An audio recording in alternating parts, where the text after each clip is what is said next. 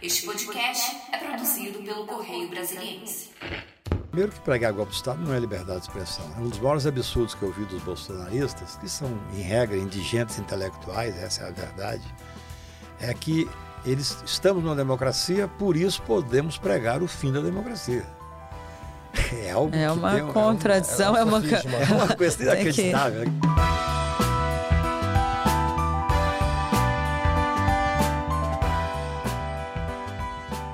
Olá, no ar mais um podcast do Correio. Puxa sua cadeira e senta aqui com a gente, que a conversa hoje tem muito bastidor de 41 anos de advocacia. O convidado de hoje é o advogado Antônio Carlos de Almeida Castro, o Cacai muito famoso em Brasília. E para entrevistá-lo está aqui comigo Vinícius Dória, repórter especial do Correio Brasiliense. Boa tarde, Cacai. Boa tarde, boa noite, bom dia, né? Porque hoje o nosso ouvinte, o nosso telespectador assiste quando quer a esse podcast do Correio. Muito bem-vindo. Muito obrigado, Denise. Alegria estar aqui. Olá, Vinícius. Para mim é sempre um prazer falar com vocês especialmente numa hora tão delicada pela qual passa o país. Um prazer e uma honra estar aqui. Pois é, você acha que a democracia brasileira ainda está em risco ou viramos esta página? Olha, eu tenho dito e tenho escrito que o que houve realmente foi uma tentativa de golpe. Na verdade, foi um golpe, porque os três poderes foram ocupados, ainda que houve uma reação imediata. Eu acho que o ministro Flávio Dino, especialmente, agiu muito bem é, mas é claro que tem um golpe em gestação ainda, nós não estamos completamente tranquilos. Na realidade, quando houve a posse com tranquilidade, é, acho que houve uma sensação de alívio por parte da grande maioria dos brasileiros. A posse, aquele ato do, do Lula subir a rampa com brasileiros uh, invisíveis dentro de uma normalidade, eu acho que aquilo ali foi o Brasil tomando posse dele próprio. Então, a sensação que nós tivemos, já que, a, que houve uma tranquilidade na posse, é que nós poderíamos respirar. Mas, surpreendentemente, né, em oito dias, nós vimos atos terroristas, porque a expressão terrorista ela é adequada para o que ocorreu. Não é o terrorismo da lei de 2016, da lei do terrorismo, que não, não pode ser aplicada, tem que ser a lei do Estado do direito de defesa mas a expressão terrorista é aceita na ONU para atos exatamente dessa forma. Então eu acho que houve uma reação, a sociedade reagiu muito bem. O presidente Lula se portou como um estadista, porque ele voltou na noite daquele mesmo dia, ele foi ao Supremo Tribunal, foi uma cena emocionante. Eu falei na hora lá no Supremo, o ministro do Supremo com, quem eu falei estava chorando, dada a perplexidade e a violência daquelas ações. E acho que o Lula, ao fazer no, no dia seguinte, no dia 9, uma reunião com todos os governadores e com os presidentes do Supremo, ministros do Supremo, e presidente do Congresso e do Senado, e depois, num ato de realmente de genialidade política, no meu ponto de vista, atravessou, desceu a rampa, ele subiu a rampa dia primeiro com brasileiros, depois ele desceu a rampa com as autoridades e caminhou até o Supremo, de certa forma ele consolidou naquele momento, a nossa democracia. Mas eu ainda acho que nós temos que estar atentos. Olá, Cacai. Olá, Denise. Olá, você que nos acompanha em mais um podcast do Correio. Cacai, vou aproveitar esse mote do terrorismo, porque há um debate grande nas redes. Eles são o quê? Essas pessoas que foram presas? São manifestantes, são vândalos, são golpistas ou são terroristas? Tecnicamente, eles são terroristas. Né? Na verdade, são pessoas que se dispuseram a tentar derrubar um governo. Eles ocuparam a sede dos três poderes, do Supremo Tribunal, ocuparam depredando, fazendo aquilo que eles podiam fazer de pior. O Congresso Nacional e a, o Palácio do Planalto. Então, sob a, a acepção da palavra que é aceita pela ONU, foi um ato de terrorista. A dúvida que há, e eu concordo com essa dúvida, é porque não se pode aplicar a lei antiterrorista de 2016, porque a lei é uma lei muito restrita. Mas o fato de dizer que são terroristas, e no meu ponto de vista, tecnicamente são terroristas, é muito interessante. É, me ligou uma pessoa dizendo: olha, tem uma senhora, uma idosa, presa, não está conseguindo, está tá filha para ir ao banheiro. Eu falei: como é que você descobriu isso? Não, ela me telefonou. Quer dizer, criticavam o fato de, de encontrar um, um, um telefone no, no, em Bangu, por exemplo, e, no entanto, eles estavam usando os telefones lá dentro. Eu perguntei, mas ela foi presa num asilo, já que está querendo dizer que é um asilo anciã, que é uma idosa, e tecnicamente ela é, porque tem mais de 60 anos. Não, ela foi presa dentro do Palácio do Planalto. Ou seja, eu não tenho nenhuma dúvida, basta ver a violência das cenas que, felizmente, ontem foram ao ar. Eu acho que são atos terroristas que devem ser, estão sendo é, tratados dessa forma, de forma exemplar, mais de 1.500 presos. Claro, eu acho que o governo agiu muito bem, por exemplo, ao imediatamente soltar as crianças que estavam lá. Isso não impede que seja investigada a responsabilidade daqueles que, leva, que levaram as crianças para esses atos. O Conselho Tutelar tem que se manifestar sobre isso. Nós vivemos um momento muito grave. É, tem um, uma cena é, que me impressionou muito, que é a tentativa de desmoralizar o Poder Judiciário. Porque, veja bem, nós tínhamos até dezembro um governo fascista. Bolsonaro é um fascista responsável direto por essa tentativa de golpe.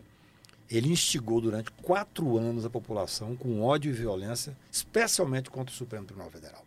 E ele vai ser responsabilizado? Eu não tenho nenhuma dúvida que ele tem que ser responsabilizado. Nós estamos entrando, provavelmente hoje, com uma petição, inclusive, numa ação de investigação que existe no TSE, junto ao Procurador-Geral da República, para tentar levar esse documento que foi encontrado no Anderson, que é uma, um decreto que é para institucionalizar o golpe, para que a, Procuradoria da República possa assumir a responsabilidade nesse processo. Nós vivemos nos últimos anos uma série de tentativas de golpe, inclusive uma subleitura criminosa do artigo 142 da Constituição, onde Bolsonaro tentava dizer que as Forças Armadas seriam uma espécie de tutores da nação, como se fosse uhum. possível um golpe constitucional. Não existe golpe constitucional. O golpe é contra a Constituição.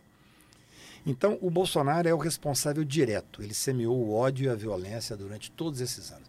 A violência contra o Supremo Tribunal não é normal. Não é normal o grau de violência contra o Supremo. Eu chorei quando vi aquilo ali. Até escrevi um artigo, confesso que chorei, porque eu advogo no Supremo há 40 anos. E por que essa violência? Isso aí acho que nós temos que ir à origem disso. A origem disso chama-se Jair Messias Bolsonaro. Foi ele que incentivou esse ódio, foi ele que incentivou é, é essa raiva, essa violência contra o Supremo. Por que, que ele incentivou? Eu estava dizendo, até então nós tínhamos um governo fascista, o executivo era fascista métodos fascistas. E o executivo cooptou o legislativo. Boa parte do legislativo, até dezembro, estava cooptada, seja por esses a quantidade enorme de dinheiro que veio com os orçamentos secretos e tudo mais. Então, o legislativo faltou ao país, faltou à nação. E nós vimos algo impressionante, que é o Supremo Tribunal Federal e o Tribunal Superior Eleitoral manter a institucionalidade. Eu que sou advogado há 40 anos, sou um crítico ferrenho do Poder Judiciário, um poder patrimonialista, um poder reacionário para manter o status quo permanentemente. Eu gosto muito de dar o exemplo, se abre a página do Tribunal de Justiça de São Paulo, são homens brancos e ricos. Não tem mulher, não tem negro, não tem nada. Agora, temos também que reconhecer, acho que a história vai fazer justiça, que quem manteve a institucionalidade foi o Poder Judiciário. Daí o ódio. Por isso eles depedaram com uhum. aquela raiva o Supremo Tribunal. Mas, uh, Cacai, ninguém faz nada sozinho. Dizer, Jair Bolsonaro é um nome dentro uhum. de um contexto que também não é só brasileiro. Como é que uh, você vê esse contexto e de que forma a institucionalidade pode dar a sua resposta? Olha, no sistema presidencialista, a figura do presidente da República, mesmo, mesmo frágil, mesmo um, homem, um indigente intelectual, é muito forte. A figura do presidente da República tem um poder muito grande. É óbvio que quando ele foi eleito, ele foi eleito num contexto internacional de ultradireita. Se o Trump fosse presidente do, da, dos Estados Unidos nesse momento, nós teríamos um problema muito maior. Nós não podemos esquecer que com a invasão do Capitólio, é, foram presas 800 pessoas na época e várias ações estão saindo. E pela primeira vez, há 20 dias, o, o sistema americano, quer dizer, o Departamento Americano de Justiça, determinou os procuradores federais que denunciem criminalmente o Trump. Eu tenho informações, seria leviano se eu dissesse nome, que tem dois brasileiros, pessoas importantes e conhecidas, que estão na investigação americana. Então. Eu concordo com você. Naquele momento da eleição, do governo do, do, do Bolsonaro, você tinha um contexto internacional de ultradireita, que todos nós conhecemos. Basta você ler o livro o engenheiro do caos para entender um pouco a, a, origem de tudo isso. Mas depois de instalado o governo, o Bolsonaro é aquele que instigou o ódio, que instigou a violência. Claro que ele não é um responsável direto. Se o Bolsonaro tivesse a força que muitos acham que tem, nós teríamos tido um golpe enquanto ele era presidente. Ele não tinha, felizmente, eu converso em todas as áreas, ele não tinha o respeito da cúpula das Forças Armadas. Mas ele tentou buscar esse respeito. Várias vezes. Ele tentou buscar. Mas olha, o vice-presidente, eu vi uma vez o vice-presidente ridicularizando ele numa TV aberta. É inacreditável, não tem hierarquia. O vice-presidente dizendo assim: não, o presidente Bolsonaro não chegou a estudar, ele não tem nenhuma questão intelectual, é só força física. Incrível, o vice-presidente da República, um general. Claro que ali ele estava vendo, não um presidente da República, o comandante em chefe, estava vendo um capitão frustrado que foi expulso do Exército. Então a situação é muito grave, mas eu acho que é, o trabalho que está sendo feito, e eu quero elogiar tanto o Múcio, o Zé Múcio, engraçado, ele foi criticado eu acho que o Zé Múcio até... Mas ele foi ali, né, um algodão entre os cristais, né? Perfeita atitude dele. Até no grupo Prerrogativas, que eu faço parte, tinha lá algumas críticas, eu escrevi, depois ele até me ligou para agradecer, nós somos amigos. É, falei, gente, o principal papel do ministro da Defesa nesse momento é tirar as, as Forças Armadas do noticiário. Se as Forças Isso Armadas, ele conseguiu, né? Claro, uma certa que forma. é o principal. Se você chega em qualquer país civilizado, você não está vendo as Forças Armadas permanentemente na primeira uhum. página dos jornais. Agora, Cacai, tem uma, embora as Forças Armadas não estejam mais na primeira página dos jornais, a gente teve até agora a responsabilização das pessoas ligadas ao GDF, o Anderson Torres, né, ex-ministro da Justiça e ex-secretário de Segurança Pública está preso, tivemos a intervenção no DF, o governador foi afastado, mas como é que, que vai acontecer com os militares envolvidos que até agora a gente não viu? Aí só teve preso lá, só foi, só foi, ou melhor, só foi alvo de inquérito, que a gente sabe que foi punido, aquele coronel que xingou lá os, os generais, dizendo que, olha, vocês, é, porque a esposa levou gás de pimenta nos olhos, ele saiu xingando todo mundo nas redes sociais, ele foi punido, ele foi afastado. Mas e o restante? Como é que fica? Porque a gente sabe que tinha militar ali atuando naquelas, naquelas imagens, a gente vê, um manda que diz, não, vamos liberar todo mundo, aí vira o, o o oficial da PM diz: está louco? Tem que botar todo mundo preso. Como é que vai ficar essa responsabilização? Olha, nós estamos a menos de uma semana desse golpe, dessa tentativa de golpe que felizmente foi frustrada. É, as prisões que foram feitas até agora foram prisões infragantes. Mais de 1.500 uhum. prisões infragantes que estão sendo. Isso é de, uma, é de uma complexidade, quer dizer, o serviço de perícia que está sendo feito. Porque o Ministério Público vai ter um trabalho enorme na individualização das condutas.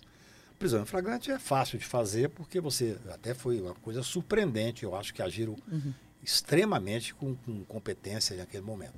Agora começaram a sair as prisões dos responsáveis. Hoje pela manhã é, foram presas pessoas em Brasília, foram pessoas no, no, Rio de Janeiro, pessoas em São Paulo. Essas são as prisões de pessoas que já foram identificadas como sendo financiadores do golpe. Isso é importantíssimo, você tem que cortar o financiamento. Agora, é uhum. claro, nós temos que chegar também naqueles que eram os coordenadores. Aí existe uma certa complexidade. Eu, para ser sincero, acho que o responsável direto e tem que ser responsabilizado, porque o Brasil não pode cometer o erro que fez na uhum. redemocratização, quando nós não punimos os terroristas e não punimos os assassinos. Se nós tivéssemos punido, Bolsonaro não seria presidente da República. Bolsonaro, quando votou em plenário pela cassação da Dilma, ele evocou o torturador da Dilma, o que diz que é o brilhante dele, que é o brilhante Ustra. Ele tinha que ter saído preso dali, ou pelo menos ter tido um processo é, para caçá-lo. Então eu, eu, sou favorável, sem a menor sombra de dúvida, que tem que fazer a responsabilização criminal. O país só será pacificado se tiver essa responsabilização. Agora, por exemplo, sei que sou criticado por isso tem um grupo tentando fazer um pedido de prisão do Bolsonaro. Já foi até feito por um partido político. Sou contrário a isto. Acho que nós temos que dar a ele aquilo que eles não dariam a nós. Se tivesse o golpe vencido, provavelmente ele não estaria aqui. Eu, pelo menos, provavelmente não estaria no Brasil ou está, poderia estar até preso, que essa é a verdade. Eles, eles usariam os métodos mais cruéis. Nós temos que uhum. dar a eles tudo aquilo que eles não dariam a nós. A chance de defesa. Amplo direito de defesa, liberdade plena para fazer o acesso aos processos. Inclusive, Denise, eu fui autor da, da ADC da presunção de inocência, até que foi ela que originou depois uhum. a liberdade do Lula e tal. é, a presunção de inocência, ou seja, só ser preso após o trânsito, após o processo. Nós teríamos agora um, eu sei que eu estou sendo muito criticado que eu defendo isso, mas nós teríamos um, um desnecessário embate no país se fizéssemos algumas medidas que foram, fossem medidas, por exemplo, de prender algumas pessoas que são responsáveis pela organização. Claro, vamos prender os financiadores agora para quê? Para acabar o movimento. Se você tira o financiamento, esse movimento vai, vai, ser, uhum. vai minguar. Agora, não tenha dúvida, eu tenho informação de que há um trabalho de investigação muito sério em cima daqueles que são os responsáveis até chegar naquele que, para mim, é o responsável maior, que é o ex-presidente da República. Agora, qual o futuro que você vê, por exemplo, para o governador Ibanês, voltando um pouquinho também para o DF? Ele, eu sei que você participou muito ativamente dos bastidores para evitar que ele fosse preso naquele 8 de janeiro, onde as pessoas estavam com os ânimos acirrados. Dentro do próprio governo, o presidente Lula, inclusive, estava com muita raiva, porque ele acha que houve falha tanto no DF quanto no próprio Palácio do Planalto. Qual é o futuro dessas pessoas agora? Por exemplo, G Dias na GSI, que também tem explicações a dar. Né? A gente tem, e também o governador Ibanez, ele volta na sua avaliação? Eu fui favorável desde o primeiro momento, até talvez tenha sido um dos primeiros que escrevi sobre isso na hora que vi a gravidade para, pela intervenção no GDF. Até imaginei que teria sido melhor fazer uma intervenção no GDF, não só na segurança. Falei com o ministro Flávio Dino duas vezes naquela manhã, é, porque eu achava que o afastamento do Ibanês via intervenção seria mais fácil dele voltar. Eu sabia que existia vários grupos querendo uma medida mais drástica e tal. E eu imaginei que ele seria afastado. É, o afastamento via judicial é mais difícil. Nesse momento, eu entendo que a governadora Celina, em exercício, ela está agindo muito, com muita habilidade. É, eu tenho conversado com ela, conversado com o ministro da Justiça, o ministro da Defesa e outros ministros, o ministro Supremo. É, até tenho levado a, a, a essa conversa também em conjunto, vamos dizer assim. E a tendência, ou pelo menos a, o que eu tenho falado, é o seguinte: temos que ter um secretário de segurança eleito de comum acordo. E o mais rápido possível. Entre a governadora do GDF e o KPL, que está na intervenção, e, evidentemente, o ministro da Justiça. Porque se nós fizermos isso, eu entendo que talvez dentro de pouquíssimo tempo, não precisa esperar o tempo da intervenção. Podemos terminar a intervenção mais cedo. Tudo isso favorece o Ibanês. Ibanez é extremamente bem representado por dois grandes colegas advogados. É, sobre o aspecto criminal, eu acho que ele fará uma, investiga uma, uma instrução é, técnica boa. É, a questão política é que, eu tenho dito isso inclusive para a Celina, a Celina, não faça política nessa hora.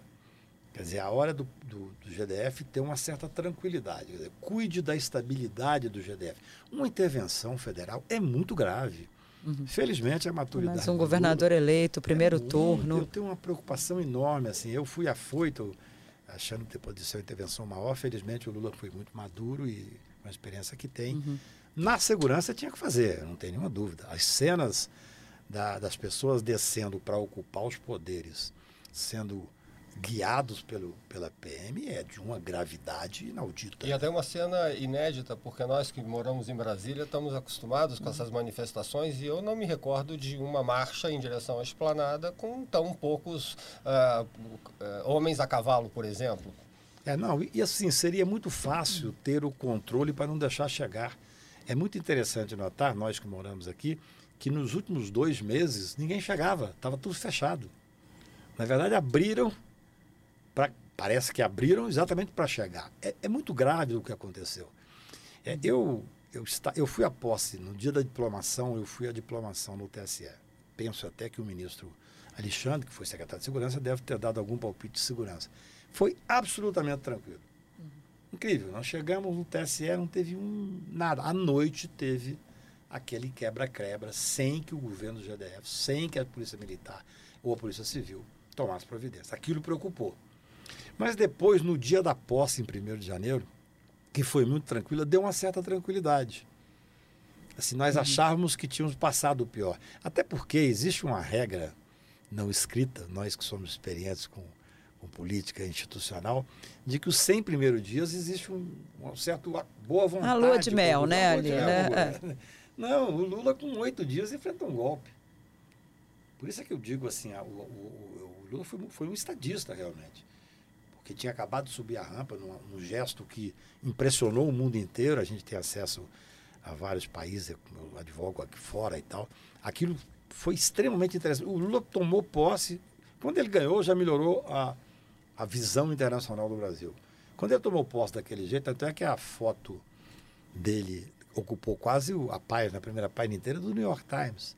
Então, 35 assim, jornais é, estrangeiros foi uma coisa linda. Ninguém, após na primeira página. Ninguém esperava que... E no alto da página. Imagina, foi Os principais lindo, jornais, jornais lindo, do mundo. Foi lindo. E depois, com oito dias, nós temos essa, essa barbárie institucionalizada, coordenada pelo Bolsonaro e pelas pessoas que ele, de alguma forma, ainda o apoiam.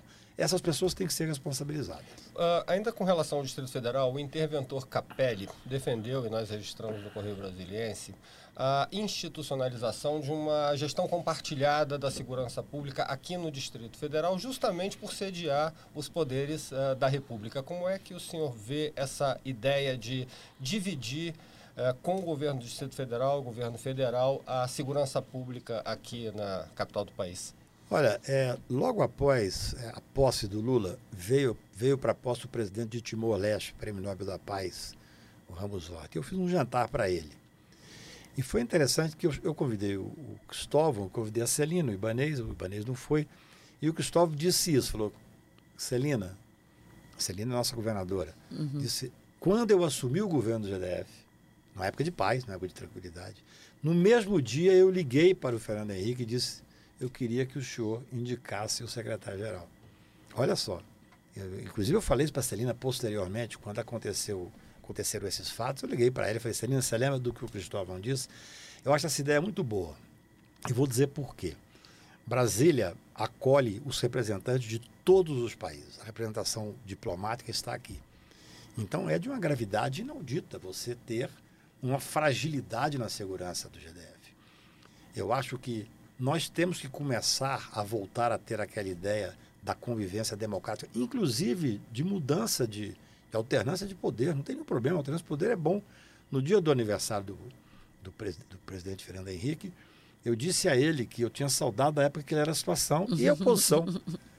Uma oposição civilizada, uma oposição de alto nível. Quando o Lula ganhou a primeira vez, o Fernando Henrique cedeu a Grande do Torto para ele morar, montar o governo. Ainda fez um jantar, jantar para ele. ele. Depois ele recebeu na Ele e Dona Ruth, né? Para Dona Marisa Exatamente. e E dessa vez o presidente reclamou que não tinha nem casa para morar. Não né? tinha casa para morar, é uma coisa assim estranha. Eu até levei a ele uma, um, um, oferecimento muito, eu diria, simpático da governadora Celina para que ele pudesse ir à Granja do Torto, para ocupar a Granja do Torto, por questão de segurança, né?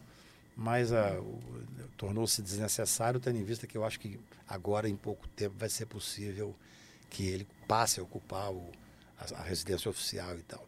Então, eu acho que essa ideia de uma, de uma, uma coisa co, de coabitação, vamos chamar assim, na segurança, acho muito importante. Eu acho uma boa ideia. Não sei como é que seria na prática. É, o que, que teria que uhum. mudar e tal. Mas assim, eu acho interessante. Deu certo é com o Cristóvão? Não, eu disse para a governadora Celina, e ela disse que faria isso, quer dizer, buscar um nome de consenso o mais rápido possível, porque eu sei, eu, eu, eu tenho admirado muito e tenho dito isso, a força que o, que o Flávio Dino tem feito, não é fácil, você na hora... Por exemplo, as pessoas falaram, ah, mas o, o decreto de intervenção é, não tinha lá o um número. Nós estávamos no meio de um golpe. Foi uma intervenção feita a ferro e fogo quente. Uhum. Quer dizer, você não tem como ter uma formalidade excessiva. Né? Eu acho que a, as ações foram tomadas é, a tempo e a hora que tinham que ser tomadas. Agora, nesse momento, é bom que o, o ministro Flávio Dino, eu tenho convicção, ele também está querendo logo voltar à normalidade. Se tiver, puder tirar a intervenção, colocar alguém de comum acordo e voltar à normalidade, é o que nós queremos. Agora, o Congresso volta daqui 15 dias, né? Menos que isso até. E a gente está vendo aí que vai precisar, pelo menos o que eu tenho conversado aí nos bastidores, o, o ex-governador Cristóvão teve aqui com a gente no podcast semana passada, e ele disse, olha, é preciso ter alguma legislação, alguma coisa que torne essa, esse comum acordo na gestão e na escolha da cúpula da segurança no Distrito Federal algo permanente, porque vai que tem depois aí um governador que é contra o presidente da República e resolve sitiar o, o presidente, ou vice-versa, um governador que um presidente que não gosta do governador e põe o exército para cima. Enfim, isso aí vai ter que ter é, é uma emenda constitucional, é um projeto de lei complementar. O que, que deve ser feito para institucionalizar essa relação de forma a não ficar dependendo ali da camaradagem entre os, os atores principais. É exatamente o que eu respondi para o Vinícius. Quer dizer, a forma vai ter ah. que ser conversada provavelmente na AGU e na Procuradoria aqui do GDF. Mas vai ter que ser. E eu entendo que, é, que a sua avaliação é uma PEC, é, é uma. Eu não sei se seria necessário uma PEC. Eu realmente aí não, não é muito a minha área. Mas as atribuições do, do Distrito Federal estão previstas na Constituição. Não, lá, todas é. elas. Não tenho dúvida nenhuma. Mas eu não acho que vai mudar as atribuições. Seria apenas a, uma indicação que, ter, no meu ponto de vista, no primeiro momento, né? O que nós estamos eu estou tentando de alguma forma contribuir apenas é, sou advogado apenas converso com as pessoas e tal uhum. é que seja alguém que seja escolhido de comum acordo aí é claro que tem que ser uma coisa esmiuçada de uma forma tecnicamente bem feita porque por exemplo quem demite é. é quem demite. Fica fácil. Quem nomeia, é mas quem, nomeia é quem demite também, né? Não então, tem. Assim, eu, não agradar um e outro. Não é uma, área que eu que eu poderia opinar. O que eu estou tentando falar dos dois lados, não é nem dois lados, porque hoje em dia o é. interesse é comum, a governadora está sendo uhum. muito correta. É, nós temos que tentar encurtar esse prazo de intervenção. A intervenção e o afastamento de um governador eleito é sempre muito grave. E ele volta? Eu, a tendência é voltar, né? A tendência é voltar. Eu acho que se tivesse sido feita a intervenção, é, seria mais fácil voltar por causa do tempo. Hoje ele tem com a determinação judicial do Supremo. Nós temos uma questão grave, eu sou advogado, atuo no Supremo há 40 anos. É, como nós não temos nenhuma decisão praticamente para, a não ser um agravo, para entrar contra a decisão do Supremo, é, as decisões dos ministros passam a ser quase definitivas. Né? Nós temos hoje, um, isso é uma discussão para um outro momento, mas nós temos como se fosse 11 Supremas, decisões monocráticas se eternizam. Isso é grave. Por exemplo, na questão criminal, não existe habeas corpus contra ato do Supremo. E essa ministra ademais, Rosa Weber disse que ela ia tentar dar uma parada. Fux falou a mesma coisa também quando assumiu e até é, agora. Todos os ministros as quando assumem dizem continuem, isso, né? mas depois que assumem eu nunca vi ninguém fazer um trabalho real. Mas o fato de reunir o plenário com rapidez, que é o que a gente tem visto nos últimos tempos, é, para tentar dar um mínimo de, de, de base é, de apoio é, dos pares, né, as decisões monocráticas, já começou. Não, isso é importante. Eu acho que, primeiro, está tendo uma, uma, emenda regimental que tem que passar, tem força de lei, é, dizendo que os pedidos de vista, por exemplo, têm que ser colocados em até 20 dias. Está sendo discutido isso. Você não pode ter um pedido de vista, por exemplo, o juiz de garantias, que é a grande conquista do processo penal brasileiro, que nós discutimos durante dois anos, quando nós derrotamos o projeto do Moro anticrime. Nós passamos o juiz de garantias, o Fux deu uma liminar tem três anos e meio. E não julga. Uhum. Ou seja, é, é, uma decisão de um ministro supremo, que é um juiz, ministro é um juiz, que se sobrepõe ao Congresso Nacional, que é mais poderoso do que a Câmara do que o Senado. Ou seja, a Câmara e o Senado são omissos. Porque eles tinham que se insurgir contra isso, é óbvio. Mas a, o que importa, o importante para mim é que nesse momento de crise, que, que eu digo, nós estamos ainda com pessoas fazendo. Ainda estamos em crise. Estamos em crise, eu não tenho nenhuma dúvida. Quer dizer, essas imagens que vieram, acho que vão fortalecer muito a posição daqueles que querem estabelecer uma democracia. Porque tem muita gente que diz, ah, mas foi um, um absurdo prender uma senhora que estava lá. A senhora estava dentro do Palácio do Planalto, estava dentro do. Pois do é, mas não tem ali uma coisa que os, os bolsonaristas reclamam. Ah, tem que fala assim: eu fui para uma manifestação pacífica, não entrei no Supremo, e acabei, fui, fui, fui para o QG, fiquei lá e acabei preso. Essas pessoas que não entraram, não depredaram, estavam lá meio que achando que ia ser uma manifestação pacífica e acabaram presas. E elas que pregar golpe de Estado é liberdade de expressão. É, é... Primeiro que pregar golpe de Estado não é liberdade de expressão. É um dos maiores absurdos que eu vi dos bolsonaristas, que são, em regra, indigentes intelectuais, essa é a verdade, é que eles estamos numa democracia, por isso podemos pregar o fim da democracia. É algo É que uma tem, um- contradição, é é um uma. É uma coisa que- inacreditável. Quer dizer, olha, eu tenho o direito de pregar o golpe de Estado, porque na democracia eu tenho liberdade de expressão. Primeiro que a liberdade de expressão, não existe direito absoluto. Nem a liberdade de expressão é um direito absoluto. Nós todos somos defensores, evidentemente, da liberdade de expressão. Eu como advogado, vocês como jornalistas e como democratas. Mas, evidentemente, não existe direito absoluto. O que nós temos que ter a certeza é que eu acho que foi muito acertado. Olha, fazer uma operação para prender 1.500 pessoas com aquela violência que estava, eu quero parabenizar quem coordenou essa operação. Agora, outra coisa que eles reclamam também é falar assim: ah, por exemplo, no dia da diplomação, acabou que teve um jantar, inclusive na sua casa, né? Que acabou que estava lá o ministro do, do Tribunal Superior Eleitoral, o presidente, que era uma pessoa que devia né, ser ali um juiz e não ter um lado na história, estava lá confraternizando com o presidente eleito. Quer dizer, não tem também aí uma, sem querer aqui fazer o papel de advogado do diabo, mas já fazendo, não tem aí uma, uma confusão também nas atribuições do. Olha, eu acho que as pessoas veem as, as, as coisas muito sob o, o- o- a régua que ela vê dela própria. Né? Quem acha que um presidente de um tribunal, que ministro, um ministro do, do- do Supremo ou de qualquer outro tribunal, não pode cumprimentar um presidente da República diplomado numa democracia, é porque tem na cabeça o- o- a, maldade institucionalizada. Né? Quer dizer, dentro de uma normalidade, isso não era para ser, a não ser uma notícia saudável. Olha, os poderes, o presidente Lula ganhou uma eleição absolutamente democrática, é, tomou, foi diplomado e agora está sendo cumprimentado pelo chefe, porque, na verdade, não houve é, cumprimento no TSE, porque é até por uma questão ainda sanitária e tudo mais e tal. E quando foi em 2002, quando o Lula ganhou a primeira vez, é, ele falou comigo, Cacai, se eu ganhar, eu quero fa- fazer a diplomação lá no Piantela. Na época eu era dono do Piantela, que para mim era o maior restaurante que nós já tivemos É. em todos os tempos. Onde oposição e situação sentavam-se à Sentava lá mesma na Sentavam, mesa. mesa, conversavam. Esse- esse sempre é tinha uma vida- né? Então, o que, que nós fizemos ali? Nós fizemos um jantar naquela época, não houve nenhuma crítica. Estava sentado, o presidente do TSE à época era o Jobim. O Jobim sentou ao lado dele.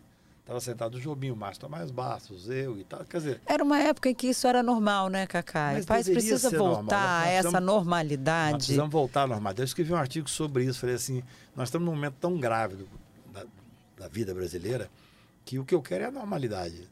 Quer dizer, que os, o- o- os presidentes dos, dos, dos poderes possam fazer aquilo que é o normal numa democracia. O país precisa voltar a aprender a fazer política, porque a gente vê que está tudo tão polarizado ainda. Essa- isso é o principal, Denise. Eu- Na verdade, assim, o que está no fundo dessa, dessa tristeza que nós estamos vivendo?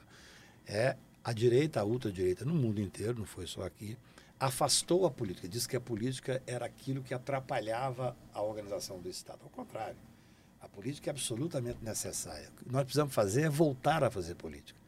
É sentar na mesma mesa. Eu me lembro do Piantela, depois de um dia tenso, quarta-feira, quantas vezes nos vimos ali, Uhum. você encontrava assim o, o Zé Disseu, o Luiz Eduardo, Luiz Eduardo, quando ainda era lá em 98 o governo, Exatamente, Fernando Henrique todo- ainda, né? ACM Neto, ACM Pai, ou seja, todos sentados, o Zé Disseu, o Genuíno. E José normal, Serra. José Serra, as pessoas conversando. Michel Temer, sentava todo mundo ali. todo mundo. Então, a- o que está tá faltando é a gente voltar a fazer política, a boa política, a política institucional. Eu não faço política partidária, nunca fiz.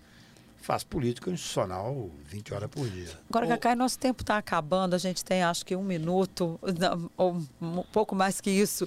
É, você faz poesia também, né? Como é que está sendo essa vida assim mais light? Dá tempo de fazer poesia e declamar nesse momento tão delicado que o país vive?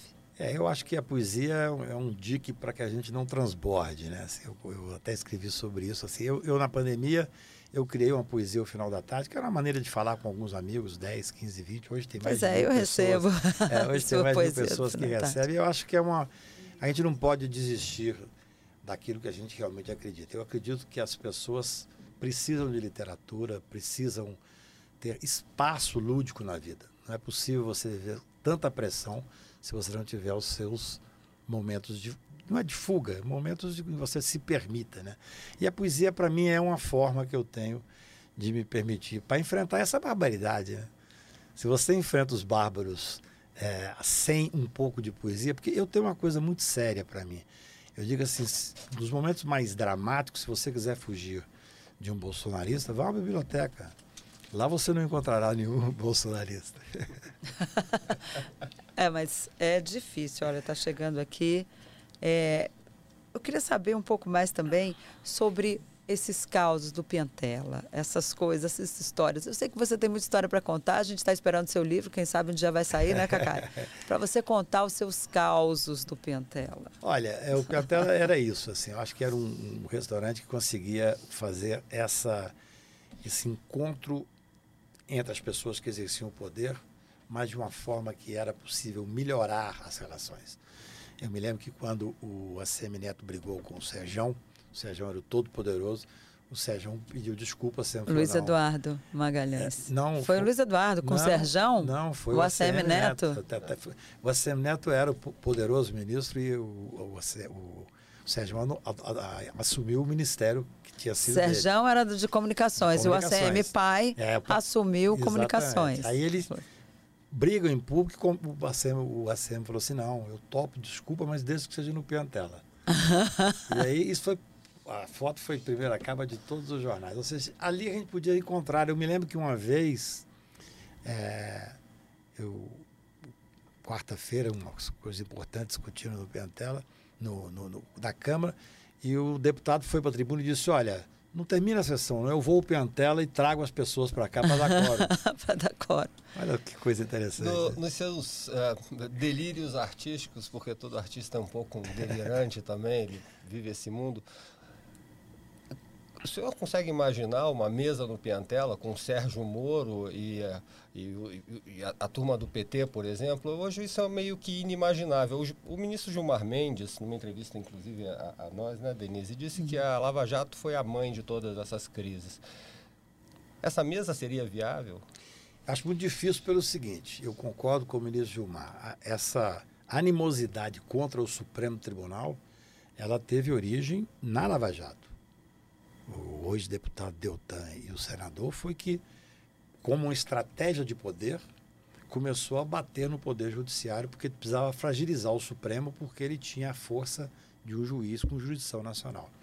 Nós não podemos esquecer que o Moro foi o principal eleitor do Bolsonaro. Ele mercadejou a toga quando aceitou ser ministro do governo que ele prendeu o principal opositor. Um caso de corrupção clássico. Esse, ali foi gestado isso que nós estamos vivendo em boa parte. Então é difícil. Eu espero que o Brasil tenha a maturidade. Se hoje nós não, não aceitamos, ou pelo menos parte não aceita, sequer uma congratulação entre os chefes de poderes, que é uma coisa absolutamente uhum. normal, eu acho que nós teremos um tempo ainda para adaptar. Até porque é, o Brasil não tinha vivido, pelo menos que eu me lembre, e eu leio, além de, além de viver boa parte de tudo isso, nós não tínhamos vivido uma época de tanto ódio e violência. Não existia ódio. Hoje, os ministros supremos não podem sair na rua. São, são atingidos de forma verbal, até fisicamente, se, se, se fosse possível.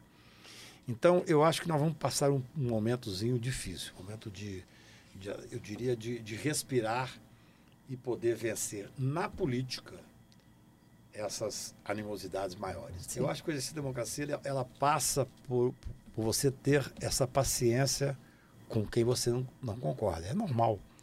Quer dizer, eu que eu já advoguei para quatro presidentes da República, advoguei para mais de 80 governadores de estado, para dezenas de ministros e tal. Eu sei o tanto que a política está na alma dessas pessoas. É, normalmente, quando me procuram, a primeira coisa é assim: não, eu não tenho nenhuma responsabilidade criminal, é tudo política. Até brinco muitas vezes, então, então você não precisa de mim, porque eu sou só advogado criminal. Mas eu acho que a gente tem que começar realmente a fazer política de novo. Acho que um homem como o Moro vai ter muita dificuldade, muita dificuldade, porque ele foi um cara que fez a vida dele destruindo a política. O governador do Espírito Santo, Renato Casagrande, no entrevista ao, ao Correio, deu uma, um conselho aos demais governadores: orai e vigiai, porque os ovos ainda existem e podem eclodir. O senhor vê dessa forma? É, não tenho dúvida. Eu acho que nós temos que ter uma vigilância permanente, sobre todos os aspectos. Né? Quer dizer, nós estamos a menos de uma semana de um episódio gravíssimo onde foi depredado o Supremo, o Palácio, repito, é porque é grave mesmo e o Congresso Nacional. Então é óbvio que nós conseguimos conter, né, dado momento, acho que o governo uhum. agiu muito bem, as autoridades constituídas agiram muito bem, mas ainda não chegamos naqueles realmente responsáveis. E vamos chegar no Bolsonaro. O país tem que estar maduro para quando chegar no Bolsonaro, de forma institucional, dando a ele todo o direito de defesa. Eu não tenho nenhuma dúvida que ele é o responsável. E a responsabilidade vai implicar em quê? Em processo no meu ponto de vista, em condenação e prisão. E vai ser um drama, novamente, para o país você ter o país paralisado, ainda que seja um fascista, ainda que seja alguém desmoralizado, alguém que vai ter dificuldade, inclusive no exterior, já está tendo dificuldade nos Estados Unidos. Mas uhum. tudo isso requer um Estado que esteja estabilizado, como você disse, Denise, dentro da política. Porque se nós não tivermos essa maturidade, nós poderemos ter problema em muito pouco tempo. Ok, Cacai. Eu agradeço muito a sua presença aqui. Infelizmente o nosso tempo acabou, mas já fica o convite para você voltar ao podcast do Correio. Com o maior prazer, eu que agradeço. É uma honra para mim, porque o Correio é, é um jornal da, da, minha cidade, é o primeiro que eu recebo em casa todo dia.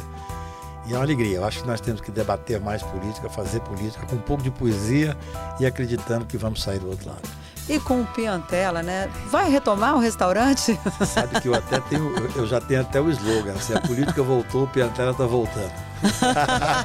então é sinal que teremos novidades por aí. obrigada, Cacai, obrigada, Vinícius, e obrigada a você que esteve aqui com a gente até agora. Até a próxima.